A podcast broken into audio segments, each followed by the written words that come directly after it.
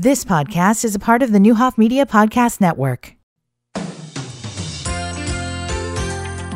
And good afternoon, everyone. I'm Steve Brandy on WDAN News. This newscast brought to you by Right Seating and Air. Call Frank at 217 442 4027. He always answers the phone. Efforts to promote the positive things about Danville and Vermilion County are advancing following the release of a new video promoting the area. Bill Pickett has more.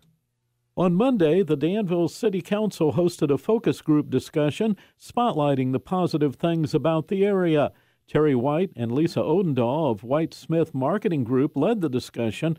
White says they want input to help develop a new marketing tool for the area. We see a lot of messaging around a lot of communities, and sometimes we feel like you could plunk any city or community's name into that messaging. And what our goal is, what the city's goal is, and then ultimately we're also going to be working with the county to do the same thing, is to create that thing, that message, that story that is uniquely Danville and couldn't fit anybody else. Some of the positive things members of the focus group mentioned about the area include that residents of this area are extremely welcoming when people move here or visit the area.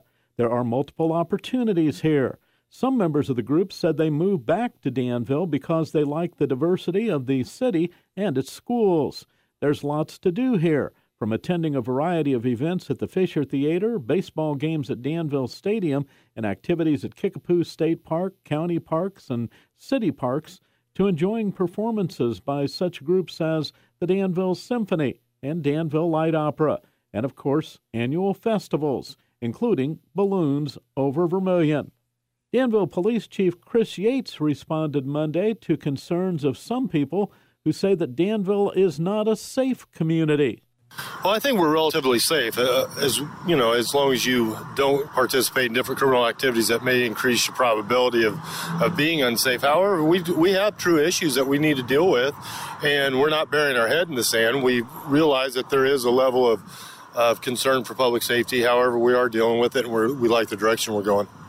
Smith says more focus group discussions will be held later and all citizens will have an opportunity for input before the new marketing message is announced, probably this summer.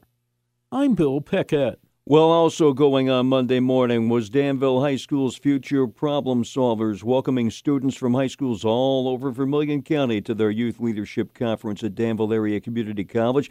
Numerous local dignitaries and state legislators attended as the Future Problem Solvers looked to share and expand upon their mission for this school year. That mission is Project LENS, with LENS being an acronym for Locally Elevating Our Neighborhood and Schools.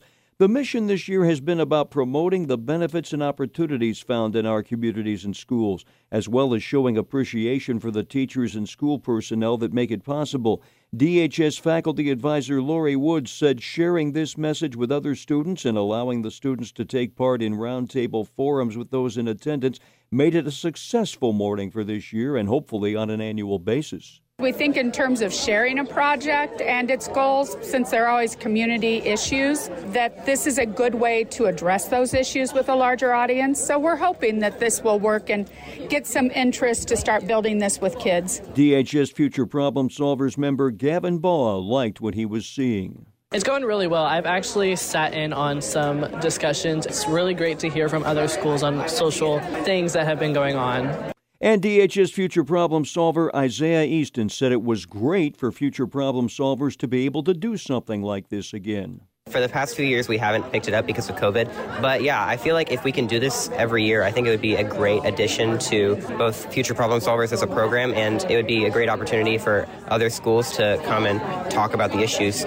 The entire event was dedicated to the late state senator Scott Bennett. His successor, Paul Faraci, was in attendance. Now, remember, weekly updates on the Future Problem Solvers mission can be heard on their weekly podcast. Just go to VermilionCountyFirst.com, select the podcast section, click on Project Lens.